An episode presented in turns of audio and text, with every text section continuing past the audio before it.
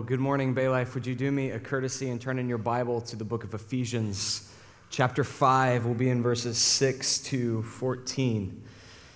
If you've been with us for the last couple months, then you know that we as a church have been walking together through the book of Ephesians for really the better part of a year, just walking verse by verse through this text. And that's a fitting portion of Scripture for any church to walk through because Paul spends so much time in Ephesians talking about what it means to be saved and what the church is. The first two chapters are the ones in which he deals with sort of the Trinitarian dimensions of salvation that we have been adopted by the Father. The blood of Jesus has cleansed us of all unrighteousness. We've been sealed by the Spirit. And then he talks in chapter 4 about what unity within the body of Christ, all of these people who have been saved and delivered out of the world and into the kingdom of Christ, how it is that we live together as one body. And then he gets a little bit more individualistic, if we can use that term. In chapter 5, he begins to explain what it looks like for each of us as members of this corporate body to live lives of righteousness. Mark taught us from the early parts of chapter 5 last week, where we see Paul warn us against things like covetousness, sexual immorality, crude joking, idolatry. He issues this charge that should terrify you if you really think about what he's asking. In chapter 5, verse 1, he says, Be imitators of God. That is a heavy burden to carry. And Paul's chief concern in everything that we talked about last week is that the church, namely the people who comprise the church, would look different from the world out of which they have been redeemed. That they would conduct themselves with holiness and righteousness that they would walk in love, that they would demonstrate that they are children of God in the way that they operate in God's world. That's Paul's concern as we continue chapter 5. So we're going to get right into it. Would you hear the word of the Lord? Chapter 5, verse 6 of Ephesians. Let no one deceive you with empty words, for because of these things the wrath of God comes upon the sons of disobedience. Therefore, do not become partners with them. For at one time you were darkness, but now you are light in the Lord. Walk as children of the light, for the fruit of light is found in all that is good and right and true. And try to discern what is pleasing to the Lord. Take no part in the unfruitful works of darkness, but instead expose them. For it is shameful even to speak of the things that they do in secret. But when anything is exposed by the light, it becomes visible. For anything that becomes visible is light. Therefore it says, Awake, O sleeper It'll rise from the dead, and Christ will shine on you. So Paul begins, or rather, he continues where he left off last week in verse 6, saying, Let no one deceive you with empty words. For because of these things, that is all of the stuff that he mentioned immorality, covetousness, greed, idolatry, for account of these things, the wrath of God is coming. Now, it's important to do a little bit of contextualizing here so that we can understand what, what are the empty words that Paul is concerned by? What are, the, what are the things that he doesn't want the church to be deceived about? Because, but because what it seems is going on is that Paul has sort of warned the church to avoid particular sins, particular forms of sin, but there are people who might make their best effort to convince the church that these things that Paul has just said are a big deal aren't really that big of a deal. What many scholars would say is that Paul is experiencing the early forms of what would come to be known as Gnosticism. It comes from the Greek word gnosis, which means knowledge. And Gnosticism wasn't fully developed in Paul's day, it was, it was very much in its sort of seed form. And yet, within 100 to 200 years, it became a massive threat to Christian orthodoxy. And Gnostics believed all sorts of different things, but one of the primary beliefs that they held was that the material world, the physical world, was evil and what really mattered what, was what you knew, the Greek word gnosis means knowledge, and how you felt in your heart.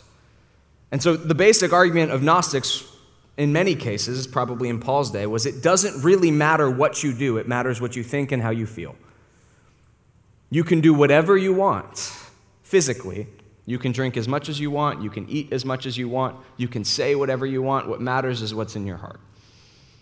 And God's not going to judge you for anything that you do in the physical world, He's going to judge you for what's going on in your interior world.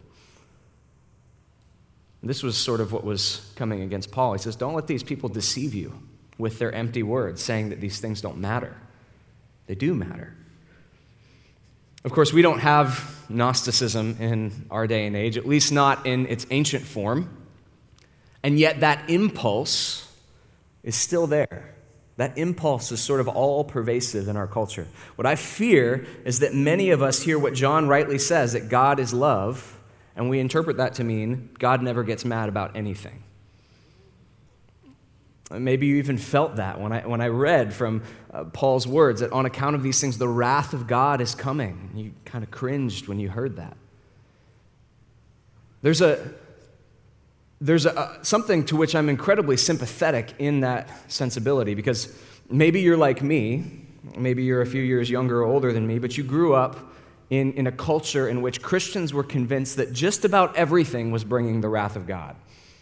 So, for example, like when I was younger, my parents were really good about not sort of buying into this, but I was surrounded by sort of a Christian culture that said that on account of Pokemon, which teaches evolution, and Harry Potter, which teaches witchcraft, and Power Rangers, which teaches violence, on account of these things, the wrath of God is coming.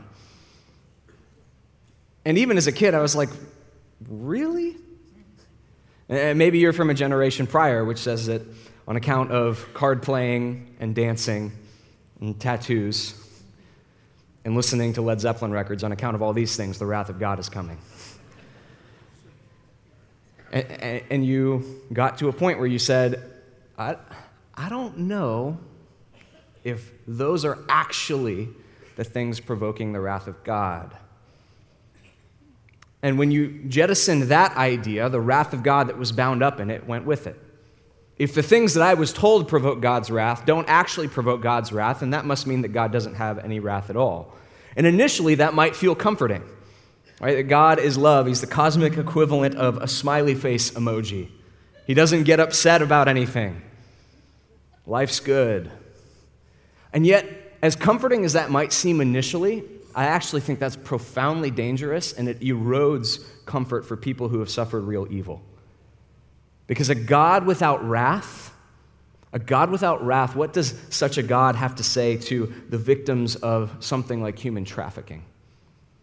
What does a God without wrath have to say to somebody who has been the victim of violence? What does a God without wrath have to say to somebody who has suffered from covetousness and greed, as Paul mentions in this letter, who has been oppressed economically. What does a God without wrath have to say to that other than sort of shrugging and smiling? We rightly recoil at that. Those things make us angry because they should. And a God who doesn't have wrath towards those things is not a God at all. It's our well wishes personified. Eh, of course, it's easy for us to, to think about the wrath of God when it comes to these big sins these grand, sort of systematic issues of evil that we all collectively know are wrong. And it's, it's okay for us, and, and we maybe don't struggle so much with thinking about God being angry about those things. Yet, the wrath of God towards our sin is something that we downplay. We go, I'm not systematically oppressing people and keeping them in poverty. I'm not a violent person. I haven't ever physically hurt somebody. And so God can be mad at those people out there, but not the sin in here because my sin is not as big of a deal.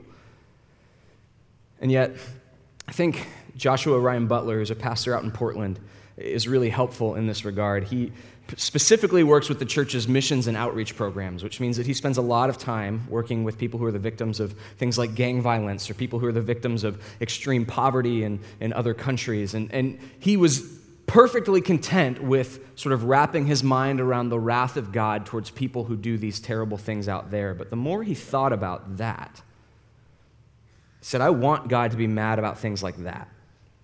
I'm okay with the wrath of God around those big issues.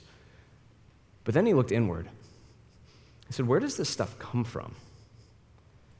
And ultimately, what we see in, on a global scale is the, the full blossom of sins that begin as seeds in each and every one of our hearts. Like violence that we all know is wrong. That starts with anger, and that seed is in all of our hearts. Greed that, that can crush so many people that starts with you just kind of cutting corners in your business and scamming people out of money. and it blossoms and it blossoms and it blossoms until it becomes this grand, terrible thing that we can all agree is wrong. But here's what he realized if I want God to be wrathful towards the sin out there that I'm upset about, he needs to be mad about the sin in here that will eventually develop into that if it's left unchecked. So, Paul. Paul is concerned because there are people telling the Ephesian church this stuff's not really that big of a deal. And he says, Don't let people deceive you into thinking that this stuff doesn't really matter. It matters. he goes on in verse 7, and he says, Therefore, do not become partners with them, that is, the sons of disobedience, that he mentioned in verse 6. For at one time you were darkness, but now you are light in the Lord. Now, some translations, if you have like an NIV or an NASB translation, um, it might say, do not interact with them, which, which is not actually a, a helpful translation. The ESV does a good job here when it says, do not become partners with them. Paul's concern is not that we don't interact with non believers or people who are struggling with sin. Paul's concern is that we don't participate in it with them. His concern is that we don't, by virtue of our participation, condone something, which means that you don't get drunk with your friends. Because by virtue of you being there and doing that with them, you are in some way saying, This is okay. This is not that big of a deal. And without saying anything, you're offering the empty words that Paul warns against. But he grounds it in something that should astound you if you really think about it. He says this Don't become partners with them. Why? For at one time you were darkness, but now you are light in the Lord. Here's what Paul doesn't say At one time you walked in darkness, but now you walk in light. At one time you acted in accordance with darkness, but now you act in accordance with light. He says, At one time you were darkness, but now you are light. Philosophers use a word called ontology to describe what a thing is in and of itself in its very being. And so when something changes what it is, they say it's undergone an ontological shift. You don't have to write that down. But what Paul's saying here is that in some mysterious way, in our salvation, God doesn't just change how we act, God changes what we are.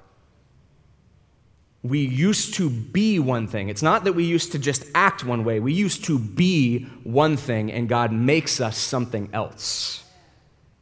Something else entirely. By virtue of being united to Christ in the power of the Spirit, everything he says in chapter 1 and chapter 2, by being united to the light of the world, we have become light. And Paul says, You better act like it. Mark Saunders, who's the senior pastor here at Bay Life, um, often ha- has told stories about uh, the Saunders family motto, which is to love and protect. And there were times when his kids were younger where they would be sort of arguing back and forth. Maybe one of them would take a toy from another one, and they'd be chasing each other around the house and screaming and doing all the things that kids in arguments do. And he'd sit them all down, and he'd, he'd look at them and he'd say, What's the Saunders family motto? To love and protect. Are you doing that right now? I don't know if they came up with excuses or not, but eventually they realized that they weren't doing that right now. What's, what's Mark doing in that moment? Is he saying, if you don't start acting like Saunders, then you won't really be Saunders? No. He's saying, this is what you are. Act like it. And this is what Paul is saying in this passage, ultimately. He's saying, You are light. God has made you something new, and you must walk in accordance with that which God has made you to be. Your, your standing before God is not dependent on your actions. Your standing before God should determine your actions. You are light. Now walk as light. And yet, that's not something that we know naturally. That's not something that we know how to do, any more than Mark's kids knew what it meant to be Saunders the day that they were born. They were Saunders, but they had to learn what it meant to walk in accordance with that. Can, can I just tell you? The sinner's prayer does not teach you how to live a Christian life. It may, if it's spoken in genuine repentance, affect that change in you, that by the power of the Spirit, you've been united to Christ and you have become an adopted child of God, but it won't teach you how to live in accordance with your new family name. No, I, I think we have to be taught. We have to stand in the presence of the one who's made us what we are. Let me explain what I mean by that. Um, so, when I was a kid, uh, elementary schoolish, I was obsessed with outer space for maybe, in my mind, it was like two or three years. It very well could have been two or three weeks. Who knows? And so my parents encouraged my love of space in a couple different ways. They, uh, they got me books that I didn't read but looked at all the cool pictures in. And one year for my birthday, they took a shed in my backyard and they painted the roof to look like the window of a rocket ship. And so I would sit in this shed in my chair with my frisbee that was my steering wheel to my rocket ship and pretend like I was getting ready to blast off. But probably my favorite thing that, that I got during my sort of space obsession was that one time we went out on a family vacation, and at one of the gift shops, my parents bought me these stickers that were shaped like stars and comets and planets, and they were glow in the dark. And so I got home and I stuck them to the ceiling of my room. And that, that took me a while. We got home and it was sort of, sun was going down, and I, I did my best to sort of replicate what I knew of constellations on my ceiling. And then the sun goes down, and I lay down in my bed, and I'm so excited to lay in my bed in Brandon, Florida, and be seeing the night sky on the roof. And yet it was not terribly impressive. I put all the stars up, as the sun was going down. They, they glowed, like I could see them. I wondered if I saw them or if I was just prote- projecting what I had hoped I would see on the roof. But here's what I figured out as the days went on if I left all the lights on in my room, it charged up my stars on the ceiling. If they spent time in the presence of the light, what they were would shine more brightly. I, I assume that's how all glow in the dark things work, but I don't know the science behind it because I stopped caring about space a couple weeks later. That's no different than us. God has affected a change in what we are. We've become something different, but we have to be in His presence to understand what it looks like to walk in that. Which begs the question what are you doing? How, how are you spending time in the presence of the Lord so that you can learn what it means to walk as light, as children of the light? God certainly does that in a variety of ways.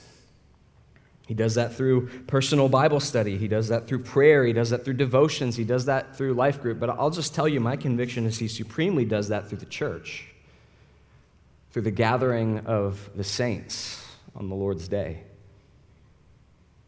He teaches us what it means when we gather together as siblings around the dinner table, as we celebrate new people being adopted into the family of God in baptism.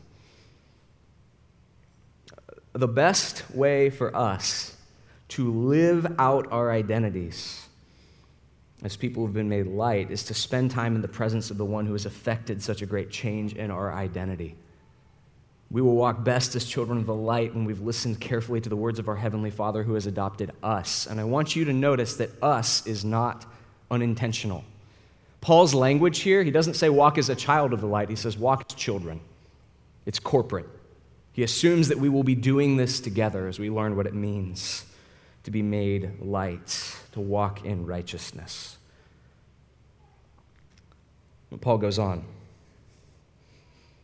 He says, Walk as children of the light, for the fruit of light is found in all that is good and right and true. And try to discern what is pleasing to the Lord. Take no part in the unfruitful works of darkness, but instead expose them.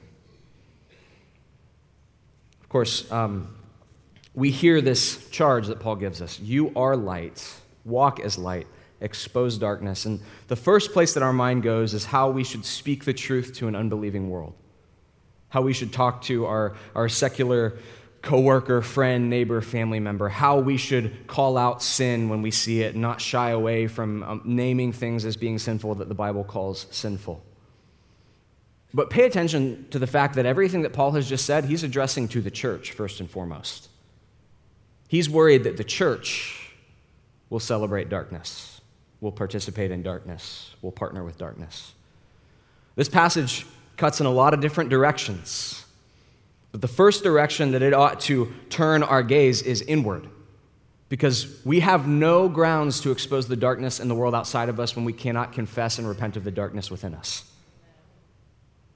So when we hear Paul say, You are light, expose the darkness, hear that first and foremost as a call to repent of your own sin. And that is painful, but it's necessary. Can I just tell you, I, I get paid to go to church. I'm a professional Christian, more or less. It's my job. I love my job. But it astounds me how many church services I can sit through, how many expositions of scripture I can sit under, how often I can hear the Bible call out sin and call for repentance and always think that it's talking to someone other than me.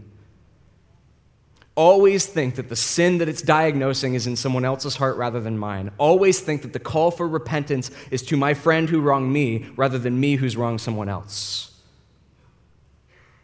When Paul says expose the darkness, he's not just talking about what we say to the world, he's talking about what we say to ourselves. And that might require some painful work. That might require you to, to go to someone you've wronged and say, I've made a mistake. I've sinned against you. I'm sorry. But in doing that, you're walking in your identity as light.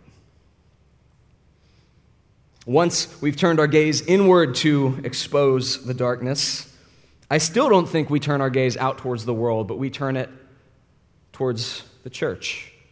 Listen, there is nothing more destructive than a community of Christians who will call the world to repent but refuse to do the same for one another. It destroys the platform upon which the gospel is preached. It removes our ability to speak the truth to culture. Because if we can't even keep our own family walking in the light, we have no business telling the world outside. Which means that to expose darkness requires us as Christians not just to repent of our own sin, but to be gracious and merciful and kind and not con- condemning or condescending, but to, to have conversations with one another and spur one another on towards righteousness. Some of the most merciful things that my friends have ever done is say, Hey, Travis, I love you, but you need, you need to check yourself on this. You need to repent of this. You need to, you need to turn from this. And they didn't do it in a harsh or condemning or unkind way, but in so doing, they were exposing darkness, like Paul calls us to. And then, having done all that, then we can turn our gaze to the world. And of course, there is a place for us.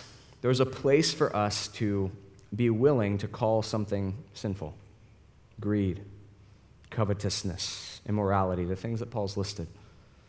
That's part of the process of exposing the works of darkness. And yet, I don't know that that's the only way or even the most natural way that the people of God who have been made light expose the works of darkness.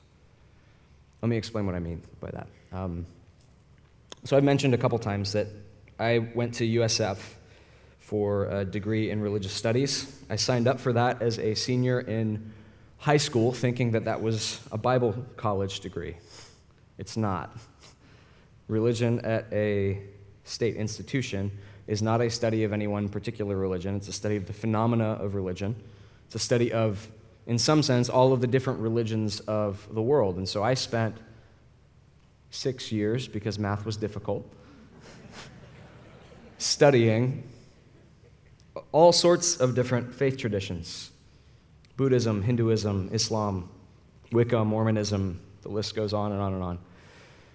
And over the course of that longer than it should have been degree, my uncle, Chris, told me that I, I, needed to take a class with a particular professor. He'd been there since my uncle went to USF. He'd been there for about 20 years at this point. And he taught three classes biblical archaeology, Jesus' life and teachings, and Pauline epistles, the, the letters of Paul. And he was an expert in all of these fields. He was also an ordained Baptist minister. And to my knowledge, he was the only Christian, at least the only outspoken and professing Christian on the religious studies staff. And so initially, I signed up for one of his classes because my uncle told me that I should, because my uncle had taken one of his classes. And then I signed up for the rest of his classes because it, that first class was the best decision I made in my undergraduate career. Here's what happened in those classes never once can I remember him criticizing any of the other faiths that we studied, at least not publicly. There was a few times that I scheduled office hours with him, and he was a little bit more forthright.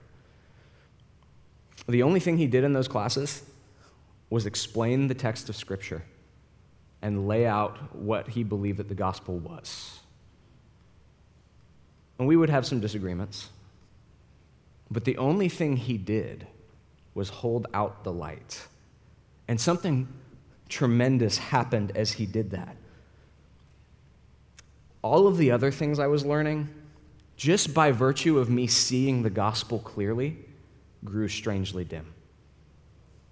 All of the other things that I had heard started to sound more and more like, like, empty words. He didn't even have to criticize them. All he had to do was hold out the light, and the darkness scattered. You know, I wonder sometimes if we as Christians have to spend so much time criticizing because our actions in and of themselves are not exposing the darkness by virtue of holding up something better and more beautiful. Because that's all my professor had to do was explain the gospel clearly to me, and I knew it was true. So that at the end of my degree, having studied all of these different religions, I was able to say, I don't even want any of them to be true if I could lay them out and pick them. This is the most compelling one. This is true. This is right. This is good. This is beautiful. You see, exposing the works of darkness doesn't always just look like naming them. Sometimes exposing the works of darkness just means walking in the light and showing that the gospel is better. The early Christians were masters of this that one of my favorite things I get to do here at Bay Life is to teach church history. And when you look at the early centuries of the church, what you find is that Christianity was born into a world that's far more hostile than you could have possibly imagined. And the early church did a good job of naming things that were sinful. You can read the writings of someone like Justin Martyr, an early Christian apologist, and he's calling out things in the Roman Empire that are wicked. And yet, the early church didn't spend most of their time verbally criticizing the darkness. They made their argument, but then they walked in light, and that exposed it. So, the early church didn't just say, listen, children have dignity and value, and we should care for them. When the Romans left their children out in the wilderness to die of exposure, the Christians went to the wilderness and adopted them. And Christians didn't just say, listen, all human beings are made in the image of God, whether they're slave or free, male or female the early church said, All of you people that the Roman Empire sees as less than, you can join our church and we will treat you as fellow co heirs of the kingdom of God. They didn't just say, This is wrong. They held out, This is what's true. This is what's good. This is what's beautiful. And, and this is the astounding thing. For about 200 years, they really didn't like us. They really didn't like us. There was a lot of persecution. It came in waves, but it was there. And yet, by around 300 AD, even the pagans, the people who hate Christianity, start saying, you know, we think the Christians are wrong, but if we want anybody to convert to our religion, we have to start acting more like Christians. Because the way that they have lived for these last two to three hundred years, it has exposed the emptiness of the way that we live. It's shown that what they believe about the world and how they operate in it is true and good and beautiful. And we're going to have to start pretending to be Christians if we want anybody to take us seriously. Oh, that the world would say that again. Oh, that we would walk as light because God has made us that. And in so doing, just by virtue of walking in the power of the gospel, expose the darkness of the world. But that task, it's not just deconstructive. It's not just calling things bad. It's calling the world to what is good and true and beautiful, to a life of joy that can only be found in the gospel of Jesus Christ. That was our calling. That was our calling in Ephesus to walk as light, to live lives of righteousness, to expose darkness. It remains our calling. to show that the gospel is not simply true, which it is, but it is good and it's beautiful. Paul says, You were once darkness, but now you are light. Walk as children of the light. Pray that we would do that. Would you pray with me as we step back into worship? Father, you are our Father. Not because we have done anything, Lord, we were darkness, but you've made us light. You have united us to Christ, the light of the world. You've drawn us up into communion with you. Lord, would you teach us to walk in obedience, to live lives of faithfulness, to love you, to love our friends, to love our neighbors, to repent of our own sin. God, that the world would see again that the way of Christ, the Christian life, is not simply one way among many, but it is the best way to live. It is true, it is good, it is beautiful. God, teach us to walk as light. Teach us together as your children to walk in accordance with the name to which we have been called, the name of Jesus. We ask all of these things in his matchless name. And we say, Amen. Would you stand and continue in worship? Everlasting, your light will shine when